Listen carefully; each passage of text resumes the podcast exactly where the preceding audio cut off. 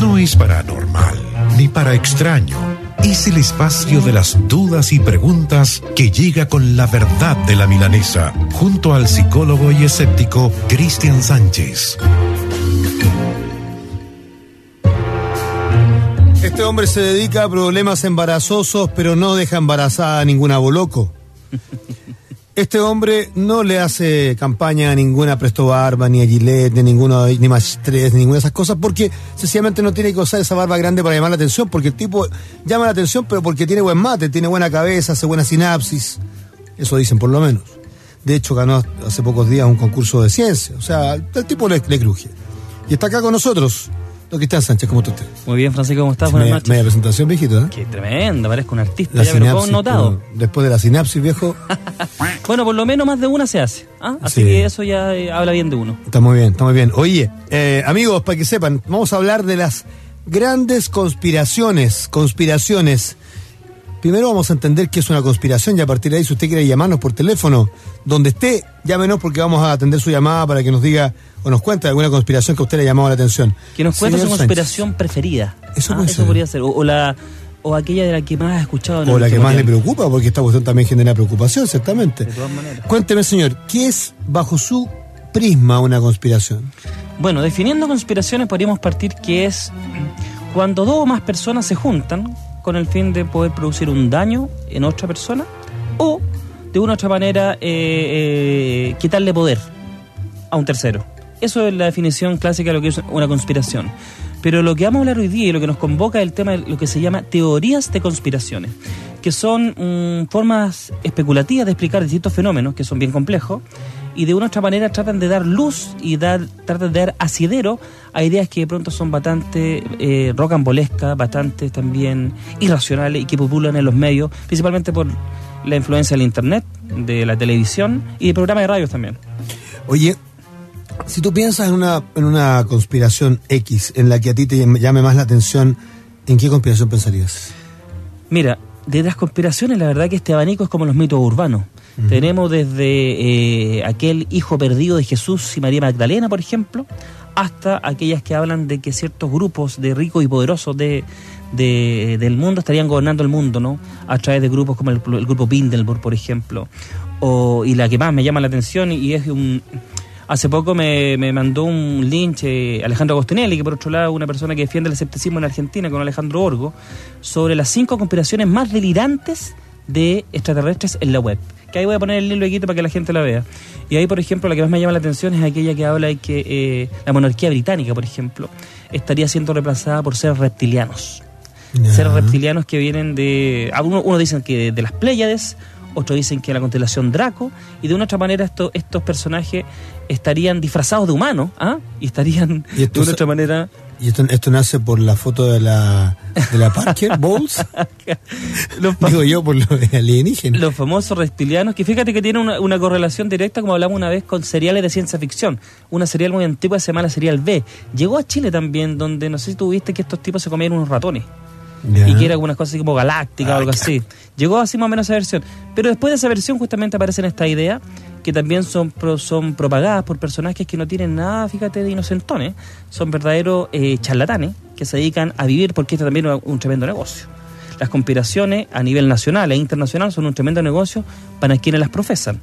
Se dedican a escribir artículos, eh, a hacer documentales, a dar charlas incluso por, por el resto de Chile o van a otros países a dar charlas, pero basado en explicaciones que, como te digo, son especulativas y no tienen ningún asidero con la realidad. Dame un segundo que estamos con Antonio en la línea. Antonio, te escuchamos, ¿cómo te va? Juan Francisco, buenas noches. ¿Qué tal, amigo? Escucharlo. Igualmente, pues. Yo, eh, eh, inmediatamente apenas tú pronunciaste qué conspiración a mí me había causado conmoción interna fue la del 11 de septiembre del 73, donde la fuerza de carabineros que había jurado lealtad el día anterior eh, en Mendoza, más la fuerza aérea, más Pinochet que se sumó al final y el que la dirigió que fue José Toribio Merino eh, conspiraron y Lee, que, fue el único hombre, porque Lee fue antes donde Allende y le dijo, mira, nosotros vamos a conspirar, y, y Lee por lo menos se lo dijo a su cara.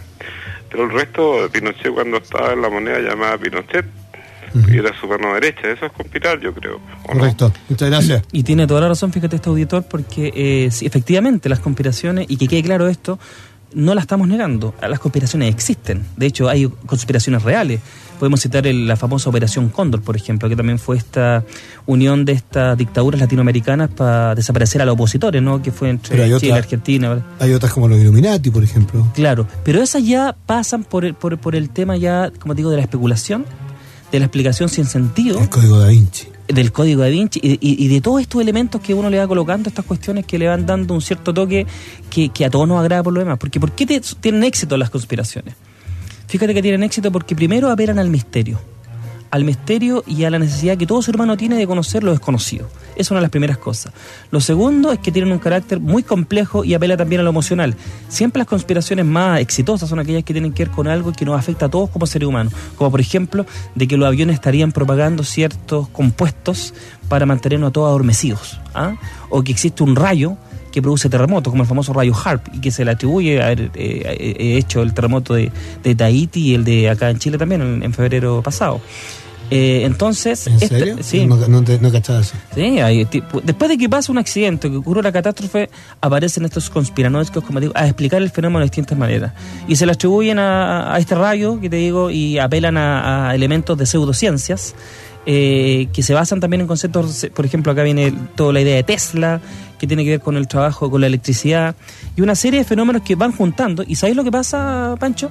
Que hacen correlaciones juntan elementos que te parecen lógicos y te pueden decir, ah, a lo mejor este tipo tiene razón, pero que no tienen ninguna causalidad. Es decir, no se relaciona una cosa con la otra. Yo estaba ah, mencionándote los Illuminati, hablamos del código da Vinci entre medio. Eh, hay, hay, hay conspiraciones también en la Iglesia Católica de, de tiempos ancestrales, muertes de papas. Sí, sí, por supuesto, por supuesto. Entonces lo primero que tendríamos que claro, es definir aquellas conspiraciones que sí te dicen real. ¿Y cuáles son las reales? Aquellas que tienen asidero con la realidad y con base, con evidencia. De las otras que son, como digo, más rimbombantes y que lo único que buscan es publicidad a corto plazo. Porque fíjate que estos tipos cuando tienen una conspiración, lo primero que hacen es acudir a los medios, a propagarla.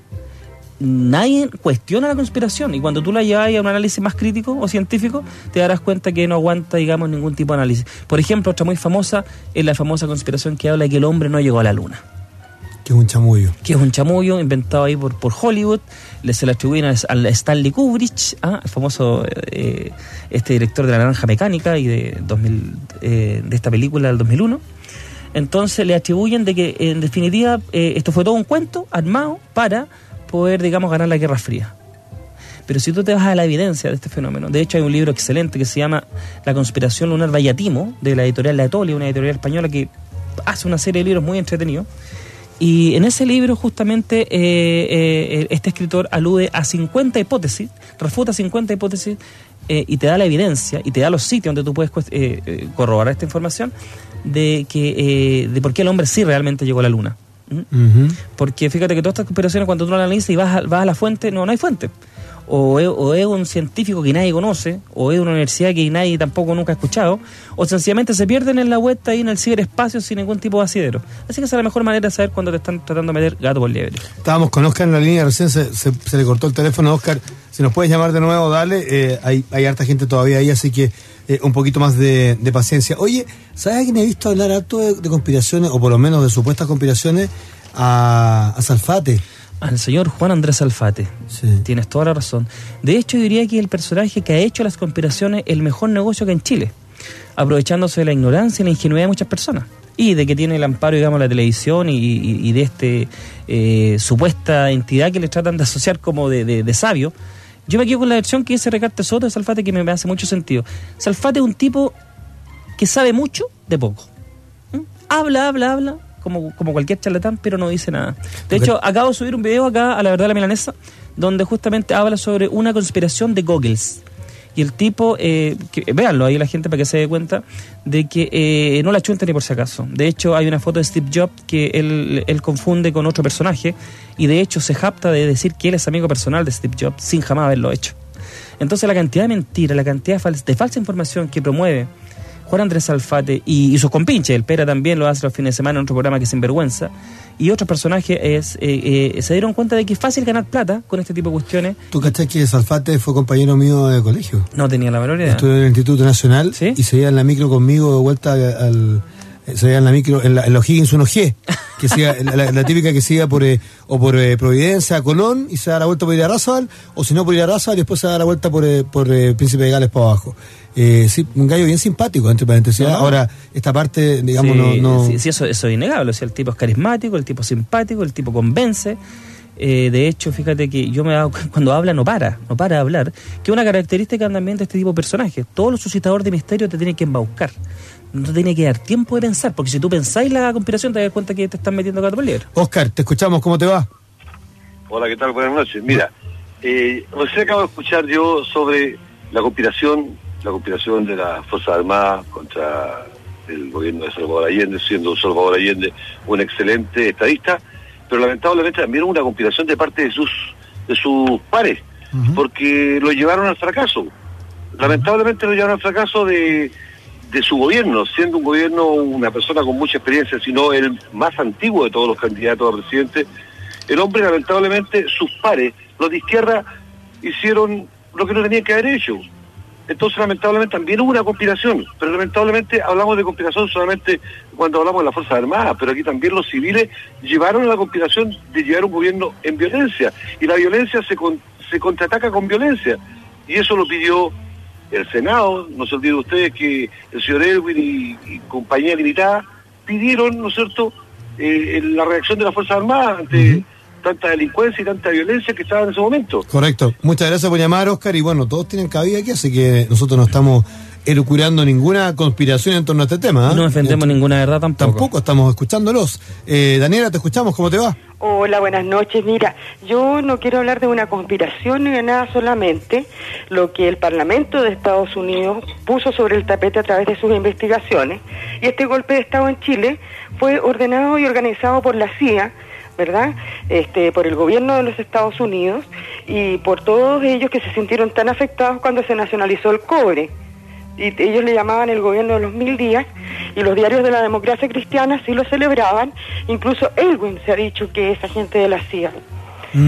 Entonces imagínate que después las Fuerzas Armadas chilenas este, regalaron el cobre, el agua, regalaron el país, lo saquearon.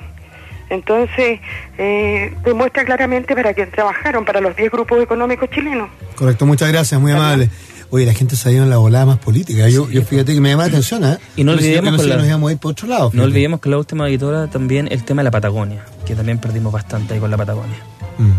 Eh, bueno, sí. ¿Eso, eso fue conspiración? ¿no? Sí, eh, eh, es que en este tema, cuando tú, lo- como dice la última auditora, claro, entre los 70 y los 80, efectivamente, el tema conspiranoico real eh, tuvo que ver con eh, intervenciones de la CIA en Latinoamérica en general. Así Conspiración Perú-Boliviana, pues viejo. por ejemplo, La- también. la- la- tienes toda la razón. que- lo que pasó en el norte, pues Y ahora se viene, ahora se viene el AI en febrero. Tú sabes que viene, viene el resultado de esta cosa Sí, del, claro. eh, de- del límite y bueno, nadie sabe qué va a suceder. Marítimo. Sí, no, pero yo creo que.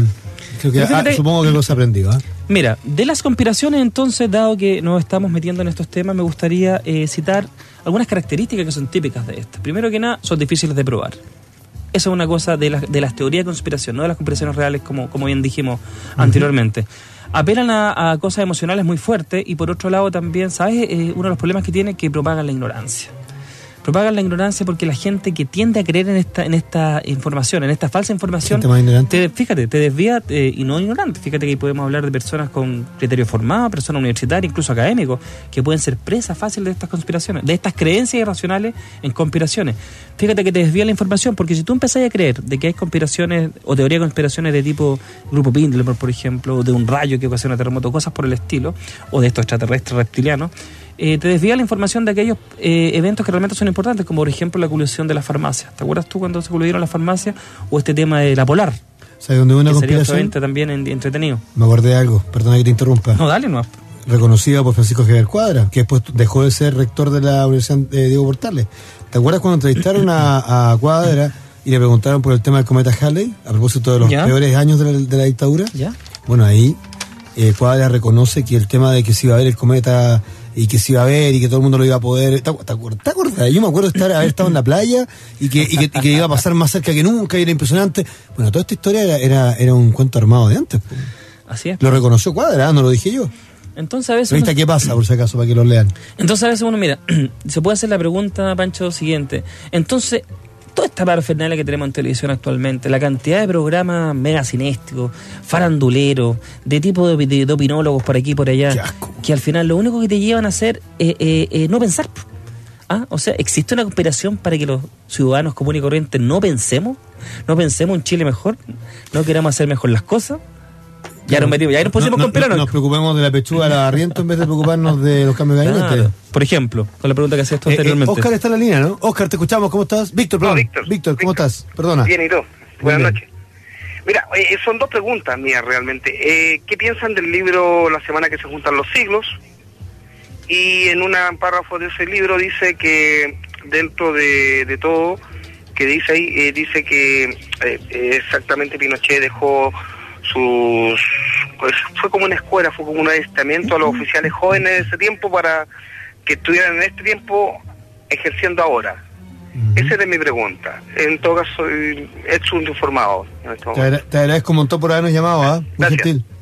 Oye, yo, para ser franco, no conocía, no conocía detalles del libro La semana en que se juntan los, los siglos, ¿ah? Fíjate que yo tampoco tenía antecedentes, pero lo podemos buscar en internet y hacernos una opinión con respecto a eso. Sí, yo estoy, estoy revisando en torno al tema.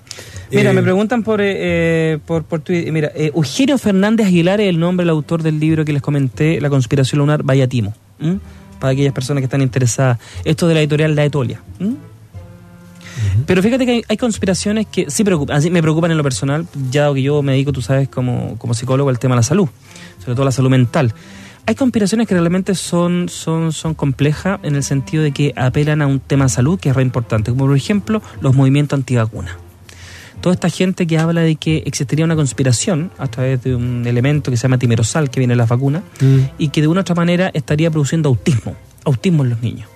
Esto viene, fíjate, de una conejita Playboy, una conejita Playboy que lamentablemente tuvo un hijo con ese con el tema del autismo y ella inmediatamente asoció causalidad al fenómeno y se dedicó a propagar a los cuatro vientos de que las vacunas con timerosal eran las causantes del autismo, siendo que el autismo, te digo, todavía no tenemos una, una opinión oficial con respecto a cuáles son sus orígenes, pero sí sabemos que los orígenes genéticos netamente tienen, tienen un factor relevante.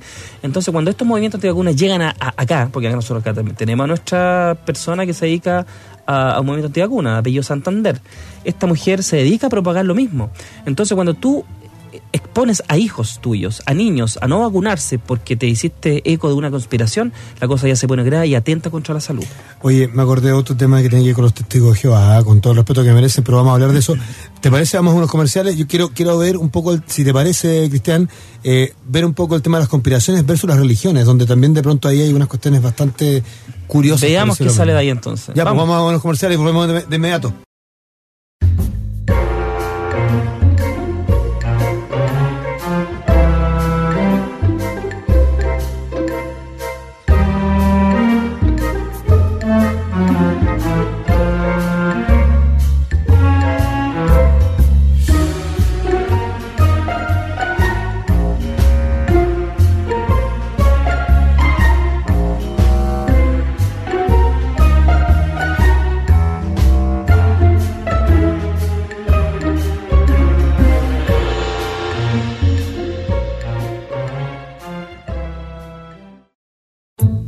¿Sabías que existe una asociación de escépticos?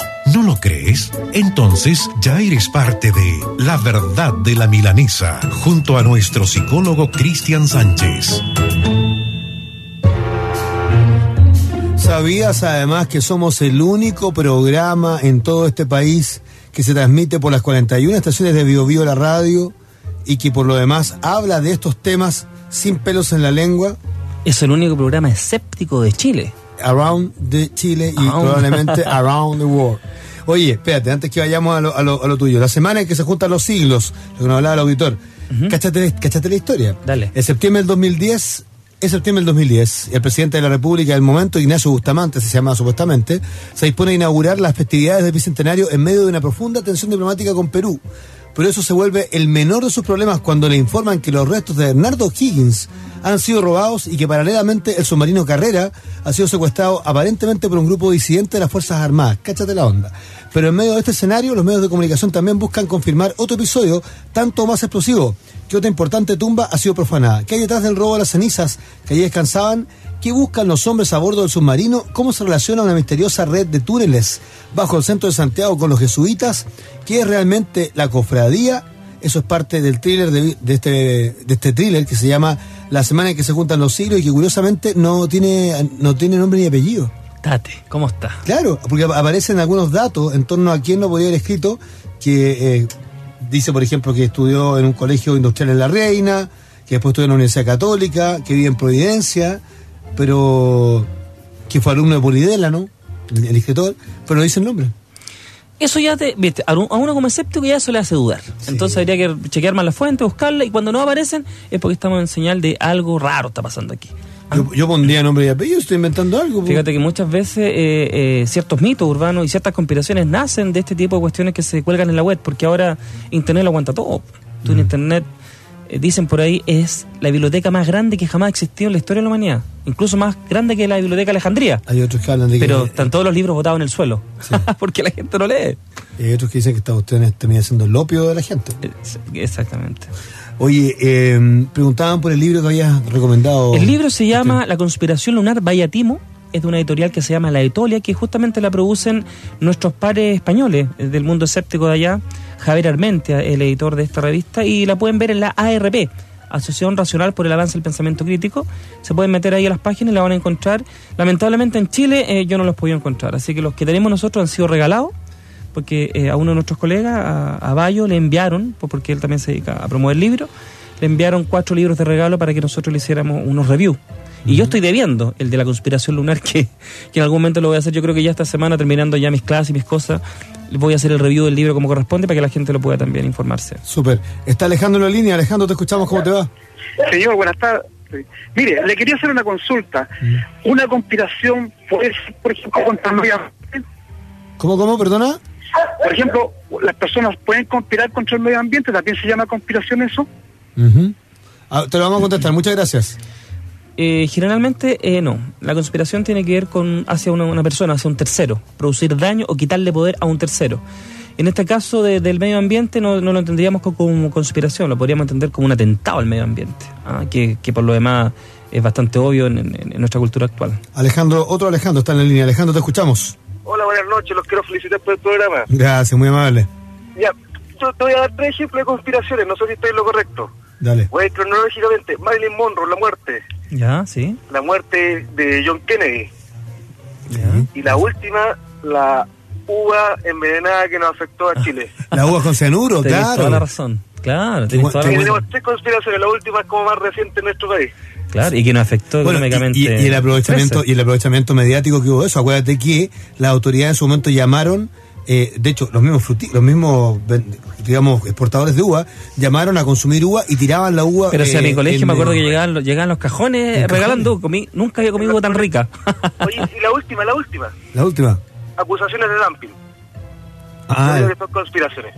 y, y están los salmones también y hay un montón de otros más. ¿eh? Correcto. Un abrazo, que estés bien. Que Chao, chao. Alejandro. Y podemos también citar, por ejemplo, lo que fue Watergate, la década del 70, ¿no? Eh, que Rocco a Nixon y tantos. Sí, po, así, así son estos temas. Estas son las conspiraciones, estos son los temas que... Oye, me, me- Estamos la, la, la jugada de cianuro me acuerdo perfecto, yo era cabro chico, igual que tú, y me acuerdo perfecto, Plaza Italia, camión, yo estaba en el Instituto Nacional, eh, Plaza Italia, camiones, y los tipos llegaban, y eran, eran como tolva, y tiraban la uva, y los- la gente agarraba como como que estuviera muerta de hambre, agarraba la uva ahí, se la, la iban metiendo en las bolsas, no Estoy como... Yo era, yo era el barro borgoño, imagínate. Así que también nos llegan allá los canastos con, con llenos de uva y... No, te digo, los recreos nunca había comido uva, y además que era, era una uva de exportación, entonces era una uva muy rica. Por lo demás, nunca habíamos comido tanta uva. como ese Cuando vino tiempo. Henry Kissinger y le hicieron eh, esta este parele con, eh, con autos de bloqueo en el aeropuerto, ¿te acordás de toda esa historia, no? Sí. Años 80 haber sido. Eso también es medio conspirativo, ¿no? Una conspiración, la verdad, que tiene características que son más planificadas en el tiempo. A veces hay cosas que son fortuitas, como por ejemplo, ¿te acuerdas tú cuando ciertos chicos también de, de un grupo, también de estos grupos radicales de nuevo orden mundial, atenta contra una persona que vino, Rockefeller, me parece que fue, y le grita un par de cosas? Eso no lo podemos entender como conspiración porque no, no, no está muy premeditado. O sea, no hay una, no hay, además que la conspiración involucra a mucha gente. ¿Y, se, ¿Ah? y se puede entender como conspiración, por ejemplo, lo de Miguel Ángel ahí en, eh, en eh, ¿cómo se llama? En Casablanca. En Casablanca, el famoso Miguel Ángel, famoso que Miguel terminó Ángel que terminó como Romanov, como mujer ¿Te y nombre Romanov. Aquí está la Virgen y se arrodillaba. Hay, hay, hay, bueno, hay algunos antecedentes que indican de que sí, de que hay, hay un fuerte, un fuerte elementos ahí que, que ¿Pero había un habría que estudiar más. Un, un, un elemento más que Lucas, de, eh, aparte, de Lucas, elementos distractores. Se quería en algún momento distraer eh, eh, con ese tema sobre, justamente para cambiar tu atención como de otras cosas importantes, como, el caso Halley o como caso- cualquier cosa que nos podamos aprovechar. Por eso que a veces, fíjate que las pseudociencias, por ejemplo, eh, meter eh, todo el día en la mañana, meter astrología, meter numerología, meter ovni, de otra manera mantiene la, la mente de las personas en esa onda, ¿te fijáis? Y no te dedicas tú a pensar en los problemas realmente importantes del país, las cosas que realmente requieren solución. Mm. Entonces, a lo mejor eso es una conspiración. Correcto, estamos con otro amigo en la línea. Eh, vamos a averiguar quién es, porque nos llama tanta gente que en realidad yo entiendo a Diego, ¿ah? se, se enreda de repente. Mientras, con mira, mientras te contestas, te contaré, te- déjame agregar una cosa de lo que hablaba la- la- el tema de las vacunas. Fíjate que est- esto, estos grupos antivacunas llegaron a tal nivel de exposición que llegaron incluso a hacer dudar a un presidente sudafricano que se llamaba Tabu Beki, que demoró que llegaran las vacunas, eh, digamos, al, al país por eh, hacerle caso y prestarle oreja, digamos, a esta gente. Mientras tanto, ya cabros chicos que se estaban muriendo. Exactamente. Entonces cuestan vida. Es como el otro, el otro que, que- mira, si para esto ustedes nos podemos hablar larga hora, los negadores del SIDA. Otro grupo que, que nace en Australia, de la revista que traje, Vela, la revista Pensar, que es una revista muy interesante. Lamentablemente tampoco tenemos en Chile muchos ejemplares de esto. ¿Por qué es necesario el pensamiento crítico? Los negadores del SIDA, dice acá. Y claro, ese es un grupo que parte en Australia, ¿no? Y que empiezan a negar el SIDA como, eh, como enfermedad. De hecho, niegan que el VIH sea, sea, sea el, el- el virus de inmunodeficiencia humana. Y, y llegan a incluso a pensar de que esta cuestión es solucionable con vitaminas, con medicina alternativa y con una serie de marihuanas que ellos preparan. No le iba a pasar lo mismo que le pasó a Jobs, nomás que se pegó, Ahí la, que se pegó la volada con el cáncer del páncreas y terminó. Y terminó adscribiéndose a una medicina alternativa que finalmente lo terminó Sí, porque después matando. trató de, de llegar a la, a la medicina tradicional y ahí ya estaba con el cáncer. Entonces, todos estos elementos, fíjate que confabulan y construyen una historia, construyen un, un imaginario social que si no se mantiene controlado con un poquito, como digo yo, de racionalismo y pensamiento crítico, nos puede llevar a cualquier parte. a Vamos, cualquier vamos parte. con Rodrigo. Vamos Cristian? con Rodrigo. Rodrigo, te escuchamos. Hola, buenas noches. Hola, amigo. Bla, bla. Mira, eh, con respecto al tema del programa... Baja un, poquito, baja un poquito el volumen si eres tan gentil, por favor. Dame un segundo, por favor. Dale, gracias. Es que se escucha bombado, Rodrigo, es por eso. Ya, ¿aló? Sí, te escucho. ¿Y ahora sí? Sí, perfecto. Ya, mira, yo te, lo que te quería comentar, este programa, bueno, el tema es bien interesante y yo sé que lo escucha tanto gente que cree a pie juntilla en esto, como también gente escéptica de estos temas. Eh, ahora, para la gente, es más que una conspiración, más que nada un dato. Yo no sé a Cristian qué opinión en cuanto a credibilidad le merece una entidad, por ejemplo, como History Channel, que es un tema, un tema de un canal de cable que hace investigación habitualmente de carácter científico, con base y todo el asunto. Pero hay, de todas maneras, para la gente que le interesa, pueden buscarlo en internet, hay un documental muy bueno, son cinco capítulos, dura una hora y media aproximadamente cada capítulo, que se llama Alienígenas Ancestrales. ¿Ya? Y bueno, entre otros temas, esto prueba con base, o, o no prueba en realidad, digamos, no digamos prueba, pero eh, da con bastantes bases científicas eh, existencias de razas de alienígenas y todo el cuento desde 3.500 años antes de Cristo. O sea, te habla de la Biblia hindú, que es mucho más antigua que la Biblia tradicional que conocemos nosotros, por ejemplo. Claro, la Biblia hindú, donde aparecen incluso planos de para fabricar naves espaciales. Esto fue comprobado por un por grupos de ingenieros también, que si bien no probaron, pero decían que por lo menos en las bases teóricas que había era muy probable que sí funcionaran, digamos, al, al darse el trabajo de fabricar estos artefactos. Correcto, muchas gracias por llamarnos, Rodrigo, muy amable. Hasta luego. Chao, que estés bien. Eh, bueno, La- no bueno, sé. Dime bueno, la verdad, la verdad que eh, el History Channel comenzó siendo un canal bastante bueno, pero últimamente eh, no, no cumple con parámetros que podríamos considerar científicos o rigurosos con respecto a temas, como por ejemplo el tema que menciona el auditor, alienígenas ancestrales. pese a ser un programa eminentemente eh, eh, de corte farandulero, porque eso es lo que fue ese programa, y, y que de una u otra manera quería vender un producto que es vender alienígenas ancestrales. O sea, no tenemos ninguna evidencia que existan los extraterrestres, pero ya lo estamos citando en la historia. Yo le invitaría a que leyera un blog muy bueno de eh, chileno que se llama Contingencia Ufológica, que es de un excelente, eh, bueno, ya no capitán, mayor de ejército, que es la única voz oficial en Chile, como te conté una vez, Pancho, que se llama Rodrigo Bravo, el que nos trajo el libro Ah, Ufología perfecto, Aeronáutica. perfecto, el que Él tiene un, li- eh, un blog que se llama Contingencia Ufológica, que ustedes lo pueden revisar, donde tiene pero un análisis detallado justamente de lo que es los alienígenas ancestrales, de todo este tema, de toda esta historia, de todo este cuento, de cómo se montó, porque cuando tú citas, por ejemplo, eh, científicos. Fíjate que todo charlatán siempre alude a la comunidad científica o a documentos científicos para explicar algo. Por ejemplo, como nos hablaba, nos hablaba este auditor hace poco de... eh, que nos habló de este tema de, de la niña de la conejita Playboy. ¿no? que había un estudio que dijo que había un estudio que eh, evidenciaba de que esta niña, eh, de que científico, te quedaba cuenta de que, de, de que se había hecho en Europa y que Sí, estas sí. vacunas contenían un componente que se producía daño y producía autismo. La verdad que ese, ese, mm, ese estudio, eh, fíjate que es de una persona, un, un tal Wakefield, eh, es un estudio que se demostró que tenía varias, varias falsificaciones en su, en su, en su operar. Entonces era un estudio válido. ¿M?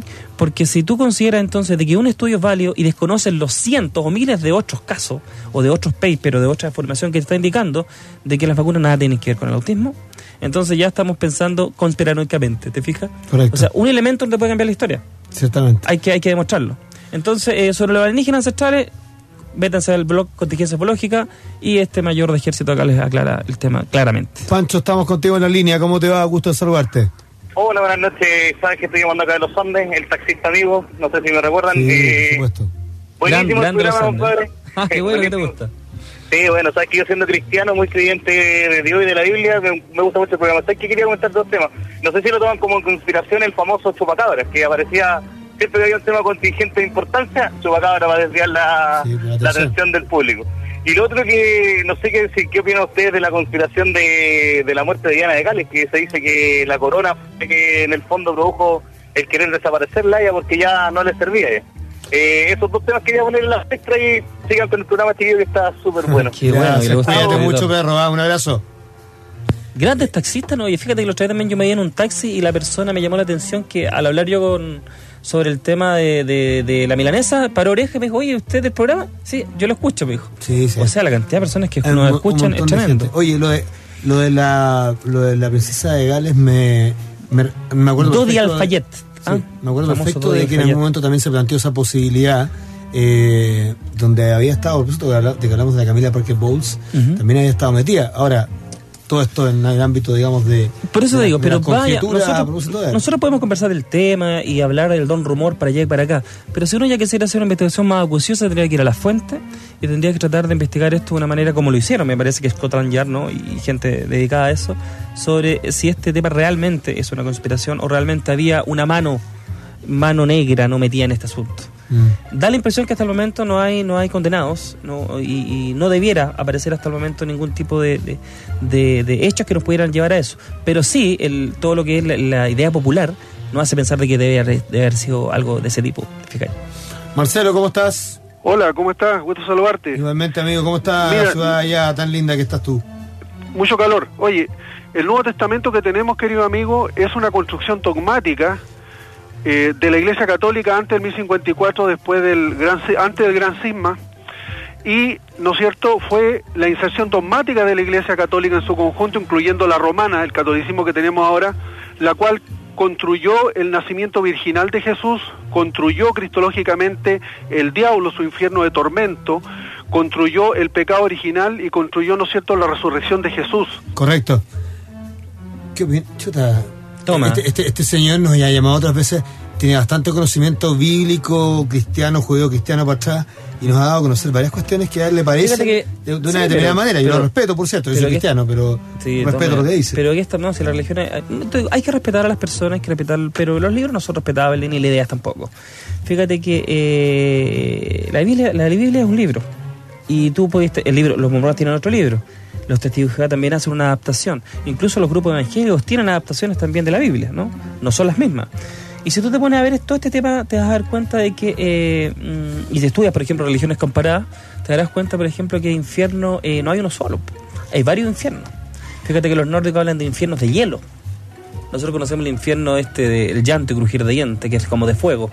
Pero también los chinos tenían un, un otro, otro, otro infierno de tipo de tormentos.